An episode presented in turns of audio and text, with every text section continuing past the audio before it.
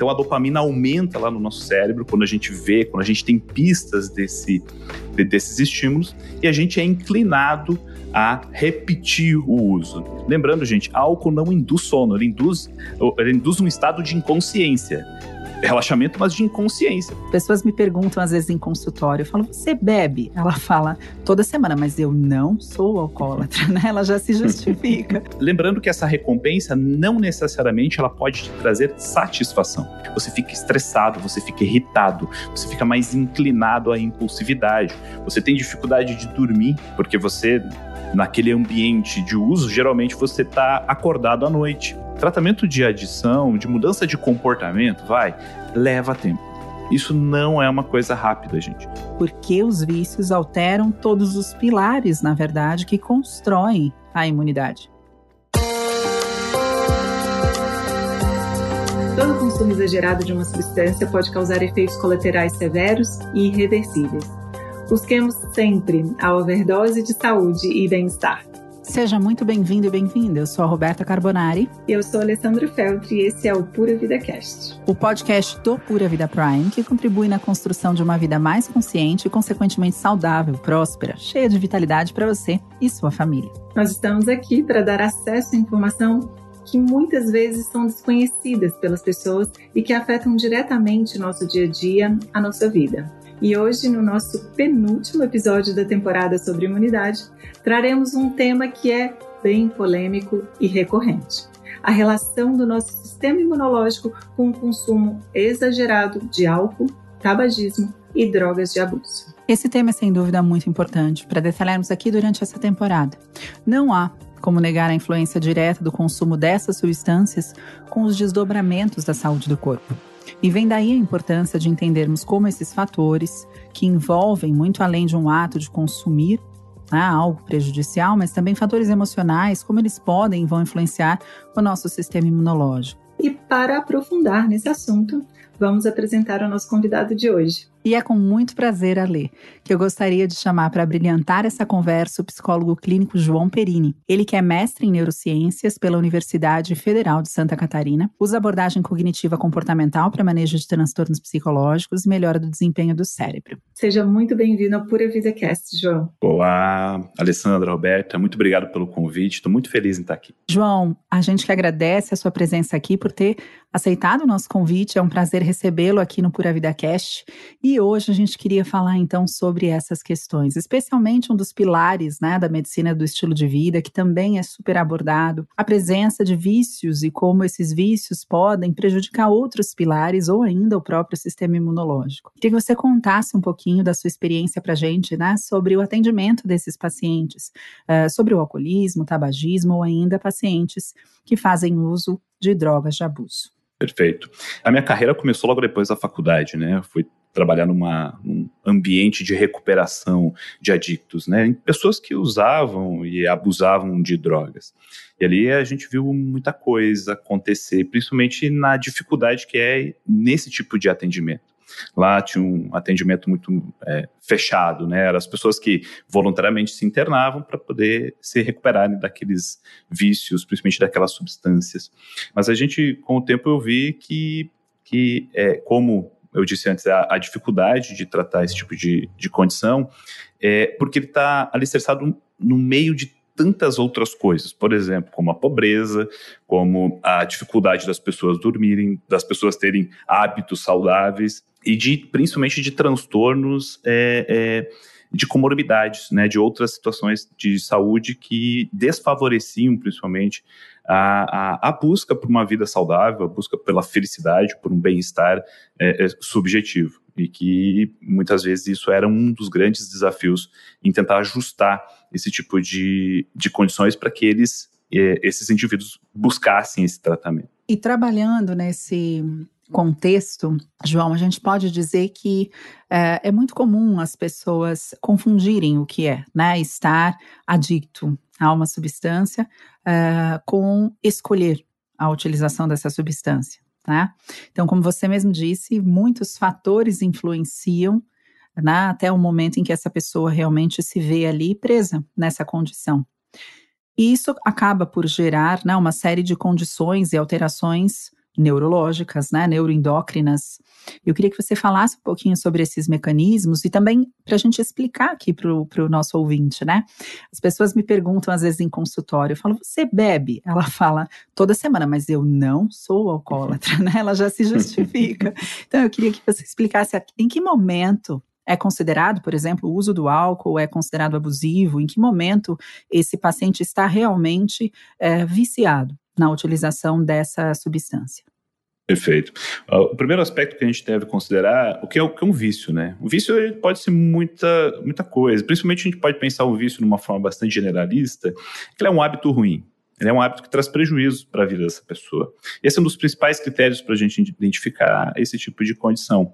Então, por exemplo, a gente pode sim ter vícios relacionados ao uso de substâncias como álcool, cigarro, é, cocaína, maconha, enfim, são drogas que são aí amplamente é, estudadas e a gente já tem dados conclusivos sobre isso, mas a gente também tem comportamentos que podem prejudicar a vida do indivíduo, né? Por exemplo, como mais recentemente agora, o uso de videogames, né? De rede social, de, de telas, de modo geral. E a gente vê a gente observa e tem dados bastante robustos mostrando que isso, é, é, esse tipo de estímulo pode levar ao vício, pode levar a uma dependência. O que, que seria essa dependência, então? É a, a incapacidade desse indivíduo de parar ou de diminuir a frequência do uso, do abuso desse tipo de, de, de, substância ou de comportamento, ou de estímulo de modo geral, pensando aí substâncias como um estímulo também, né?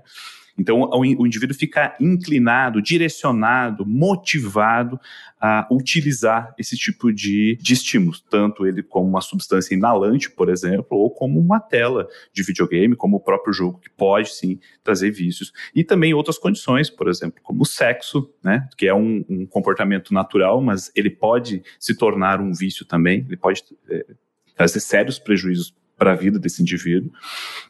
E o principal sistema que está é, é, mediando esse tipo de comportamento é o sistema de recompensa lá no cérebro. Então, lá no cérebro, né, nós temos 86 bilhões de neurônios, né, neurônio pra caramba que tem lá, e parte desses neurônios, é, dessas células nervosas, são responsáveis para gerar é, motivação, para gerar vontade da gente fazer certos comportamentos. E lá, esses neurônios, eles são intimamente ativados, esses circuitos são muito ativados, principalmente quando a gente recebe esses estímulos muito fortes, né? Que estímulos são esses? Por exemplo, a cocaína é uma delas, a maconha é outra delas, é, a, a, pornografia é outro comportamento, outro estímulo também muito forte que leva a gente a querer repetir esse tipo de estímulo. Então, esse sistema, quando ele ligado lá no nosso cérebro, né, quem medeia esse circuito, esse sistema, essas células, é uma, um neurotransmissor, uma, um sinalizador químico chamado dopamina.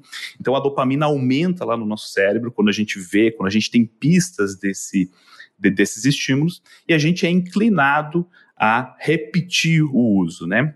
Claro que ninguém nasce viciado em alguma coisa, mas nós temos então um, uma predisposição. É, esse sistema é muito sensível a esse tipo de condição, então toda vez que nós experimentamos, e isso é bom para a gente, e de fato gera uma sensação agradável, e a, nosso cérebro vai fazer a gente repetir esse comportamento. Obviamente que se a gente utilizar esse sistema de uma forma muito frequente e intensa, ele vai se desregular. E aí é que mora o perigo. É aí que geralmente a gente perde o controle é, é, do nosso comportamento frente àquele estímulo. Existe, e posso afirmar que existe uma relação inversa quando a gente tem esse aumento da dopamina e uma diminuição de serotonina, ou seja, nessa busca pelo bem-estar, na busca não, né? A sensação de bem-estar diminui quando essa dopamina está muito alta. Existe essa relação inversa? Perfeito, porque olha só, vamos resumir isso aqui de uma forma bastante é, simplificada, né? Lembrando que o cérebro tem é, muitos neurotransmissores, existem muitos sinalizadores químicos lá. Então a gente está falando de dois especificamente. A dopamina tem uma função, como eu disse, em fazer a gente se movimentar a um objetivo, em movimentar em busca de uma recompensa, ou também evitar uma punição. Então, esses dois comportamentos são íntimos do comportamento motivacional. Vamos ver isso, por exemplo, por que, que a gente trabalha, né? Claro, existem muitas respostas subjetivas, mas de modo geral, o brasileiro médio, ou seja, o ser humano, ele busca uma recompensa, que geralmente é dinheiro. Ge pagar dinheiro é boleto. muito É, Exatamente. Sim. Exatamente. Então, e fugir o dinheiro... do perigo de não pagar também, né? Perfeito. do perigo.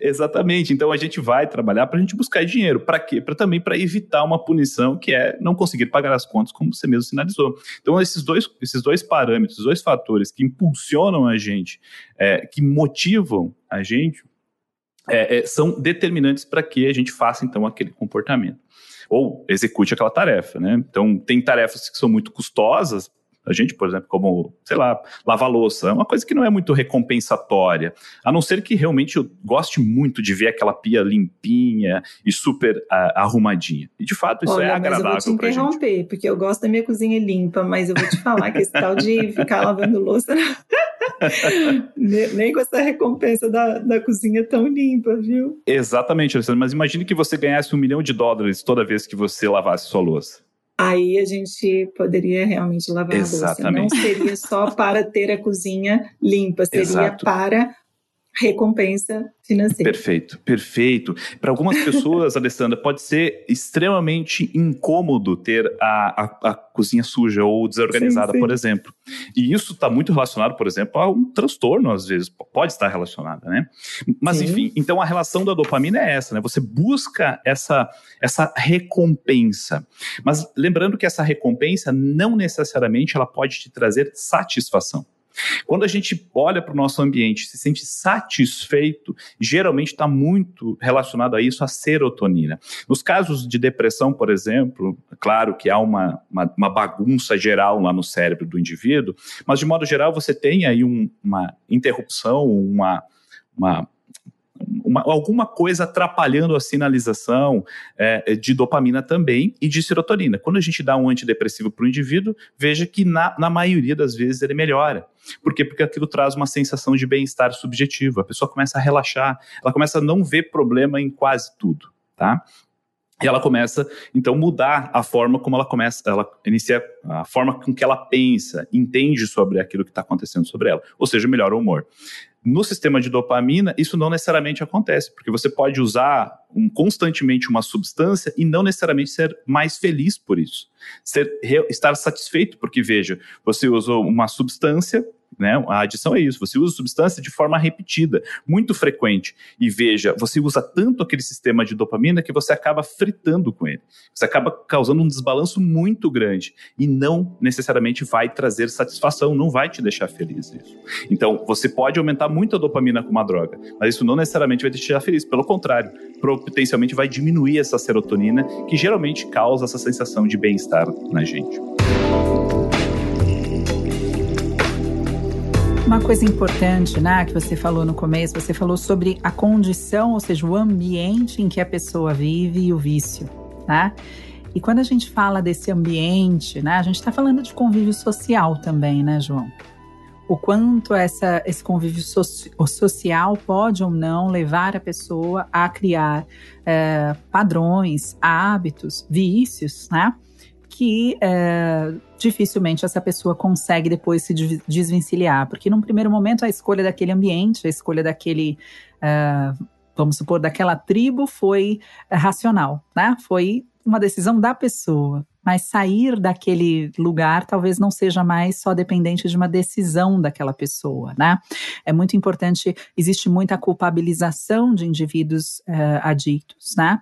E é muito importante a gente pontuar aqui. Queria falar um pouquinho sobre isso, a questão do convívio social, e eu li alguns estudos que mostravam, né, que pessoas, por exemplo, uh, com maior dificuldade de manejo de estresse eram mais propensas a buscar uma recompensa imediata e a outra, outro estudo que eu li dizia que pessoas que fazem uso desse tipo de substância, né, que trazem essa ativação dopaminérgica muito intensa, começa a não sentir mais nenhum prazer ou nenhuma vontade de fazer nada quando na dopamina basal.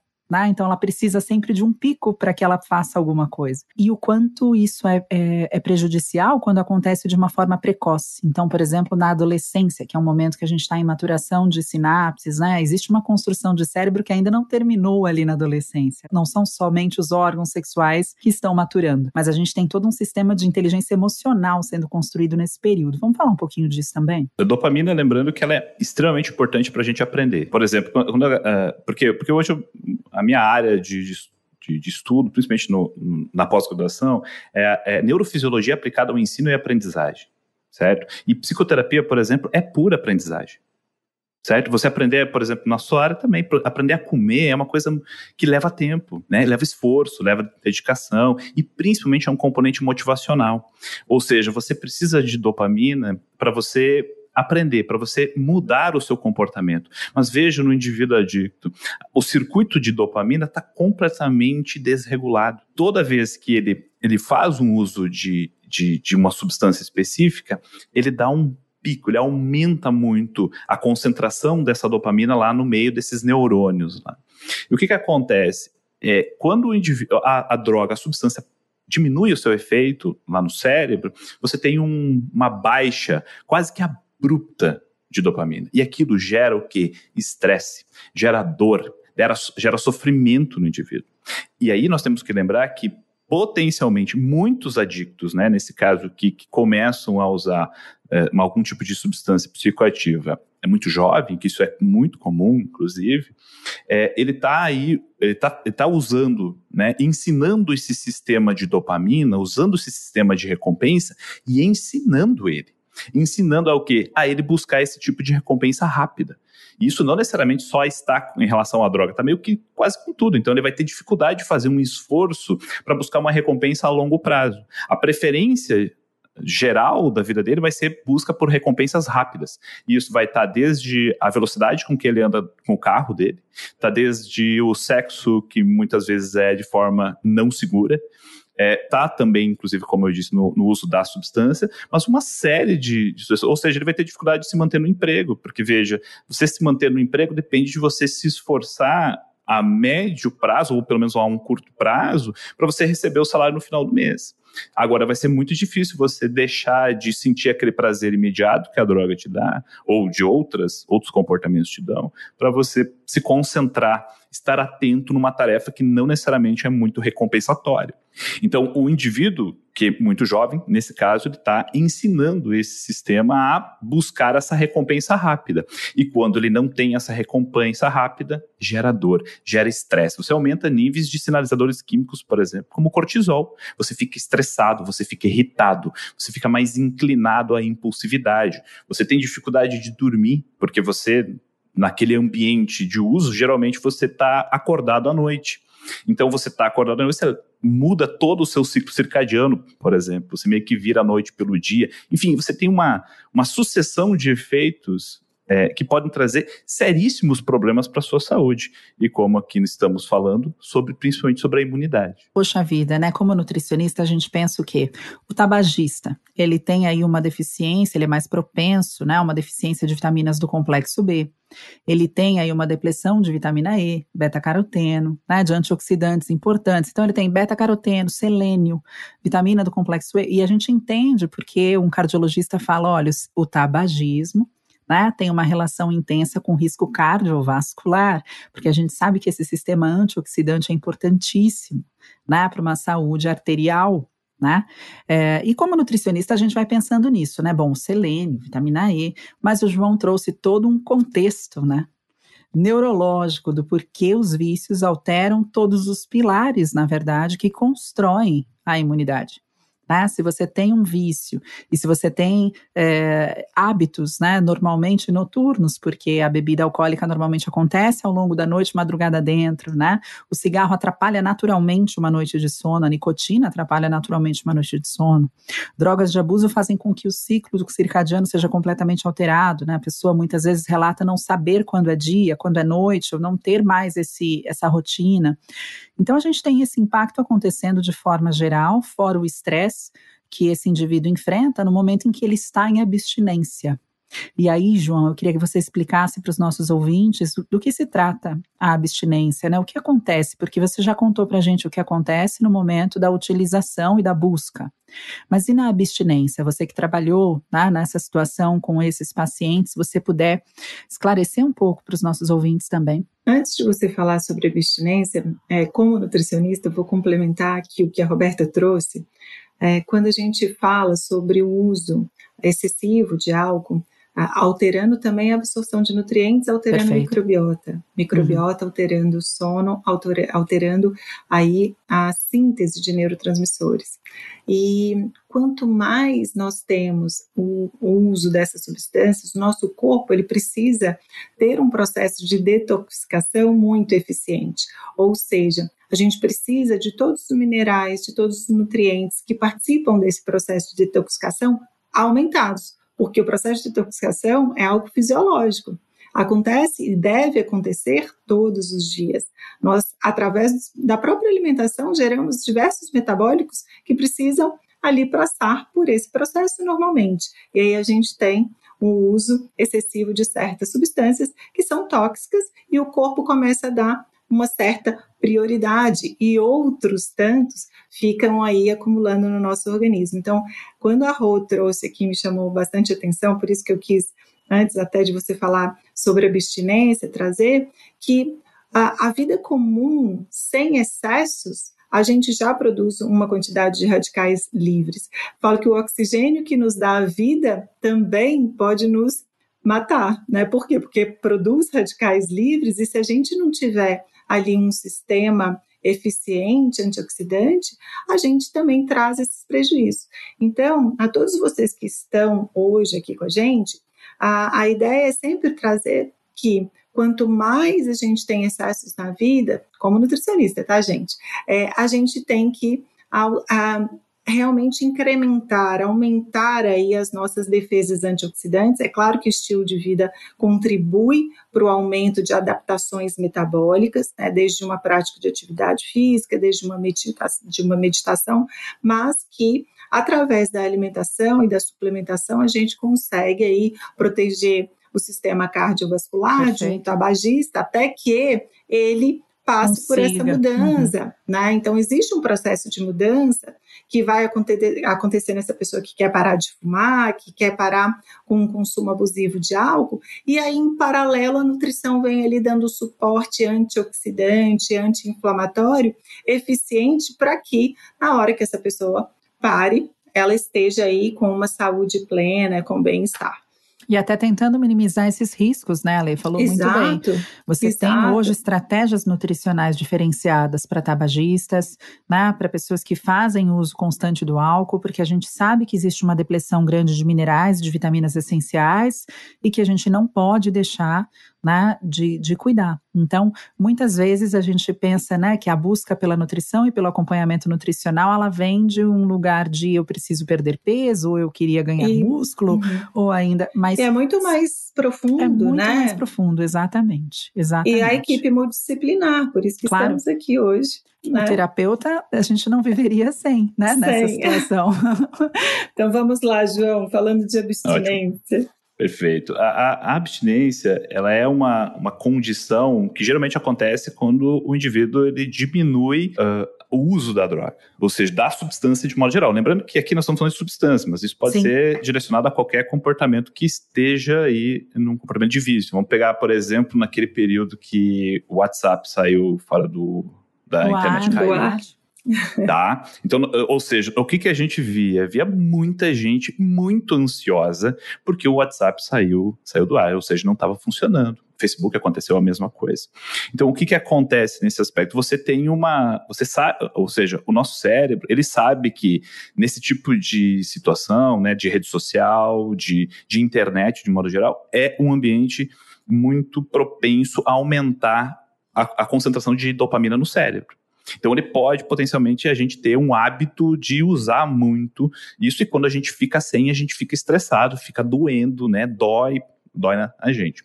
E a abstinência nas substâncias é algo parecido, claro. Quando você tem uma abstinência de álcool, você vai ter efeitos fisiológicos muito mais severos, né? Você vai ter tremores, você vai ter sudorese, você tem insônia, e, mas a, a, principal condição aqui que talvez a gente possa é, é, considerar é a fissura.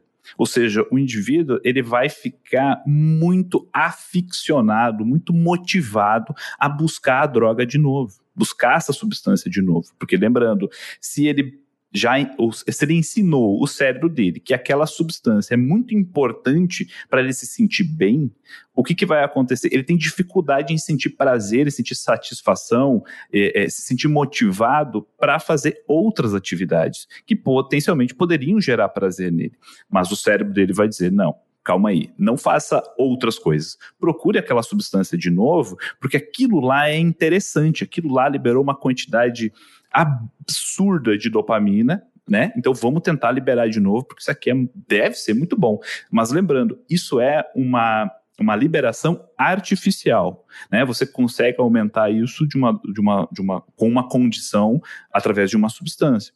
E essas, essa liberação de novo de dopamina pode acontecer, inclusive síndrome de abstinência, com outras substâncias, por exemplo, como a ritalina e o Vevance, por exemplo, que são duas duas substâncias que aumentam a concentração de dopamina no cérebro e lembrando aqui, ela deve ser sempre usada por uma por, orientação médica, sempre, porque senão você corre um risco é, é, é, grave de, de desregular o seu sistema de dopamina e potencialmente gerar um problema maior. Tá? Então, mas a gente sabe que existem indivíduos que fazem uso dessas substâncias de forma irregular, não prescrita por médicos. E eu aviso aqui, gente, isso é muito perigoso. Você está mexendo num sistema absolutamente complexo e isso pode é, é, gerar um prejuízo muito grande para sua vida, porque você pode vir a ficar extremamente desmotivado, isso gera, pode vir a gerar depressão, ansiedade, uma desregulação emocional como um todo. Tá? Mas a abstinência, então, traz essas características, ou seja, a principal que eu julgo aqui, principalmente no fator comportamental,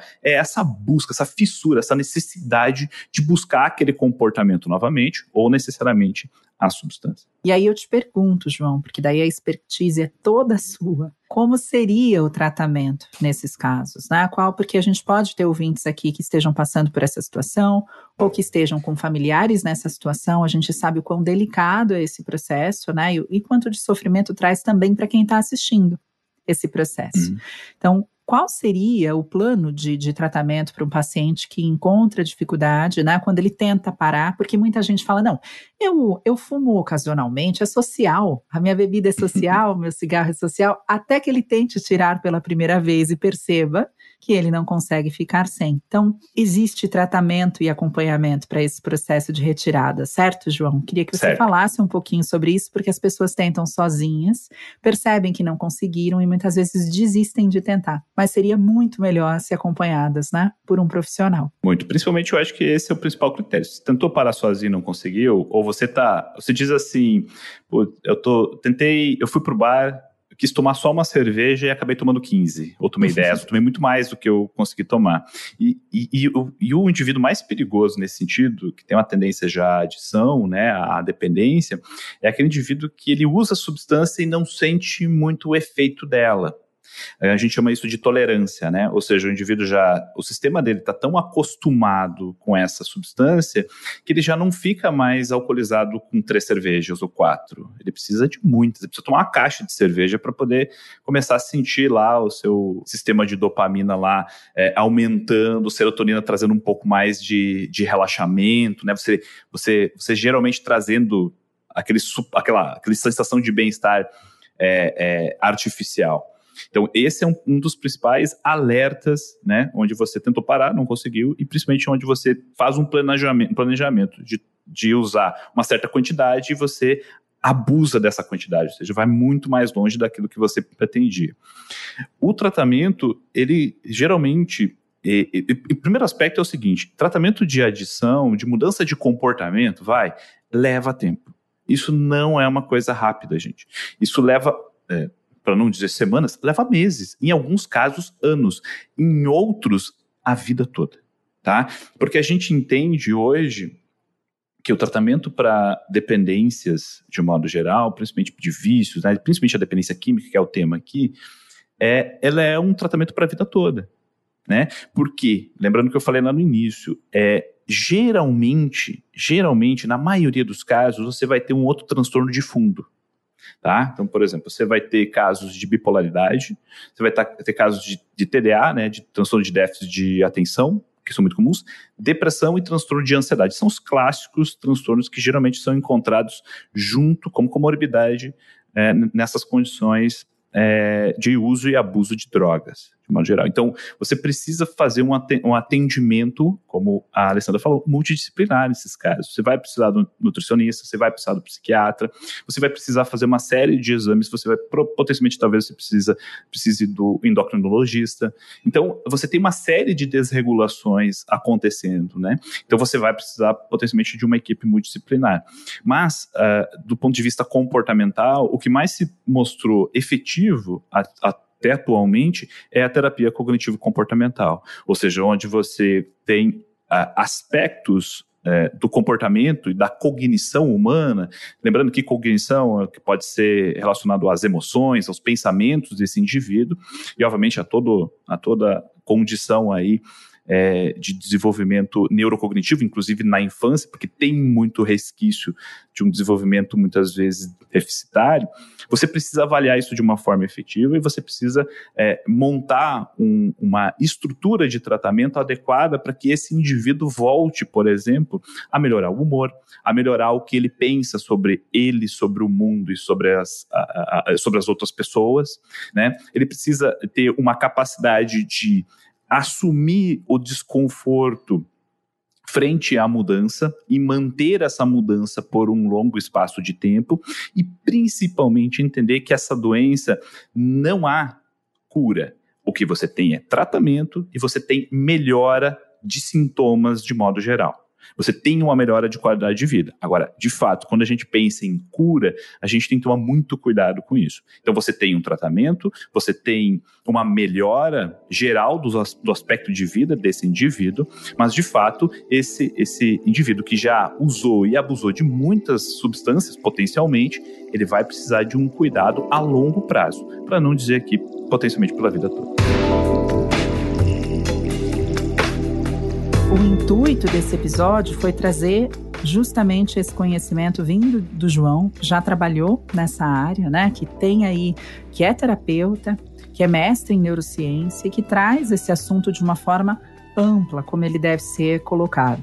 Entendendo que é algo comportamental, que é um, um processo que é construído, mas que ao passar do tempo se torna um processo químico, certo, João? Me corrija se eu estiver fazendo a conclusão do artigo errada aqui, hein? Exatamente. Eu, isso, isso é, você fala assim, né? Que eu, a, a gente tem uma compreensão, às vezes equivocada, que o cérebro produz uma alma, né? Tem um espírito ali. A, a, gente tem que lembrar que a, o funcionamento da nossa, dos nossos pensamentos, das nossas emoções, nosso comportamento é uma resposta bioquímica. E você alterando essa bioquímica, você altera a forma que você pensa. Vamos dar um exemplo sobre o humor, por exemplo. Vamos lá começar, só, só para a gente sintetizar. O que é uma emoção? Uma, uma emoção é uma resposta fisiológica a um estímulo interno ou externo. Você vê uma cobra, você, não, você, nem pensou, você simplesmente não. reagiu àquilo. A vida ela gritou, eu saí correndo. exatamente, exatamente. E o que, que seria então, por exemplo, é, o humor? O humor é a manutenção dessa emoção. Imagine, você poderia ficar por horas, é, é, dias, semanas ou meses com medo sem esse medo baixar, é impossível se você não vai ter algum tipo de dano no seu sistema. Né? Imagine um carro acelerado, parado, acelerado por cinco dias. Ele vai, ele vai entrar em colapso, provavelmente. Então, o que a gente tem que entender é que não há nenhum problema em a gente liberar cortisol. Tá tudo certo, isso é uma resposta natural. O problema é quando a gente fica liberando cortisol demais. E isso fica, isso afeta o seu sistema, isso desbalan, é, gera um desbalanço é, é, é ger, geral de todo o seu sistema nervoso e, e, a, e as adjacências também. Então, é, nós temos que entender que esses excessos, como essas substâncias que a gente vem falando, e também aqui, a nível comportamental, vão trazer algum tipo de prejuízo no indivíduo. Por exemplo, o que, que mais a gente vê dentro da, do consultório, né? A gente vê indivíduos que eles não param de de se preocupar, eles estão preocupados o tempo todo com alguma coisa que vai acontecer no futuro. Isso geralmente vai afetar onde? O sono dele. Porque é lá naquele momento que ele vai deitar na caminha dele e aquele pensamento, aquela sucessão de pensamentos vai fritar a cabeça dele. E esse cara vai liberar mais é, é, cortisol, mais adrenalina, que vai fazer ele bater o coração, um pouco aumentar a frequência cardíaca. Ele vai liberar noradrenalina no cérebro, né? Vai ficar mais alerta, a pupila vai dilatar. O que, que ele vai, vai acontecer? Esse indivíduo, quando ele adormecer, se ele adormecer, ele vai ter um sono irregular, vai ter um sono agitado, dificilmente vai ter uma proporção adequada de sono profundo, por exemplo. E o que, que vai acontecer? Como é que esse cara vai acordar? Cansado. Por quê? Porque durante o sono profundo a gente retira, a gente retira uma, um metabólito chamado adenosina do cérebro. E essa adenosina precisa ser retirada e potencialmente ela é só retirada durante o sono profundo, porque durante o sono profundo você tem uma série de de funções, principalmente daquele líquido encéfalo raquidiano, que ele se movimenta mais rápido e limpa o seu cérebro. Ah, lembrando só que é adenosina, fora as outras citocinas inflamatórias, assim por diante. Então, o que, que a gente tem? A gente tem um, um, quadro de ansiedade que gera um problema de sono. Gerando esse problema de sono, você vai ter no, vai estar no outro dia como? Cansado, desmotivado, mais ansioso e mais deprimido. E a bola de neve começa a girar. E a partir dessa bola de neve, né, quando essa bola de neve está bem grande, é que geralmente o indivíduo vem para o consultório. Mas antes disso, ele já usou e abusou de várias substâncias numa tentativa de tratar aquilo. Um exemplo, o álcool antes de dormir. Você toma uma tacinha de vinho, você toma uma, sei lá, umas três, quatro cervejas para induzir sono. Lembrando, gente, álcool não induz sono, ele induz, ele induz um estado de inconsciência relaxamento, mas de inconsciência. Você, você quando está dormindo, você não fica inconsciente, não deve ficar. Você tem ciclos do sono, tem inclusive liberações de adrenalina e cortisol que fazem você entrar naquele sono mais profundo e, ora, entrar naquele sono REM, que é onde você sonha. O que, que, geralmente quando a gente tem um sono ruim, o que, que, a gente, o que, que acontece? A gente tem Só um sono sonha. agitado. Só, Só sonha. sonha.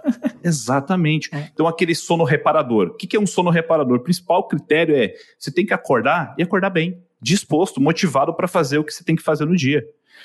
E o que, que a gente vê? Na maioria dos casos, para não dizer todos, você tem um problema de sono. E o que, que esse indivíduo vai estar mais propenso a buscar recompensa rápida quando ele dorme mal? Isso tem dados conclusivos Na alimentação, inclusive, imagina, alimenta o comportamento alimentar altera completamente por ausência de sono ou sono restrito. A gente não quer terminar podcasts, porque a gente acaba tendo mini aulas, né, com os nossos convidados, o que é muito gostoso. E, e acredito que tenha sido muito bom para os nossos ouvintes também a sua presença. João, queria te agradecer imensamente por disponibilizar seu tempo, todo esse conhecimento para estar aqui conosco e esclarecer esse assunto aí de extrema relevância aí para gente. Legal, muito obrigado, Alessandro. Muito obrigado, João. Adorei nossa conversa. É importante lembrarmos que esse tema é delicado e é preciso bastante sabedoria para abordá-lo de uma forma consciente. E você fez isso realmente com maestria, João. Obrigada pela sua presença, pelo seu conhecimento e por ter topado compartilhar aqui com os nossos ouvintes. Obrigado, gente. Esse foi mais um episódio do Pura Vida Cast, o podcast oficial do Pura Vida Prime. Você pode nos seguir para encontrar diferentes caminhos que te conectam à sua própria saúde e enviar também suas dúvidas sobre o podcast no Instagram, arroba Pura Vida Prime. Será um prazer receber as interações de vocês por lá. Compartilhar conteúdo de qualidade é sempre muito prazeroso. Que tal nos ajudar a alcançar mais pessoas com os conteúdos desse podcast? Isso mesmo, Ale. Para nos ajudar a divulgar, existem duas maneiras. A primeira é compartilhando com seus amigos e familiares esse podcast. E a segunda é avaliar positivamente o podcast da plataforma que você utiliza. Se for no Spotify, basta apertar na estrela que fica abaixo da descrição. Aperte quantas estrelas se sentir à vontade a fazer. Maravilha, Rô. Bom, hoje falamos da importância de manter o corpo e a mente sãs para a construção da imunidade. Quanta informação juntos aqui nós conseguimos compartilhar. E no próximo episódio dessa temporada teremos um convidado para lá de especial também, que vai nos ajudar a tratar de um tema que vai concluir de uma maneira perfeita todos os outros que já tratamos nessa temporada até agora. Olha, Rô, eu não vou contar sobre o nosso convidado. Eu só vou falar sobre o tema, pode ser? Vamos. Nós vamos falar sobre suplementação e a aplicabilidade desse ato para a construção da imunidade. É isso mesmo, Ale. Estamos encerrando o nosso penúltimo episódio. Gostaríamos de agradecer a você que tirou seu tempo para estar aqui conosco. Obrigada, Lê. Obrigada, João. Obrigada, João. Obrigada, Rô. Obrigada a todos os ouvintes. Beijo.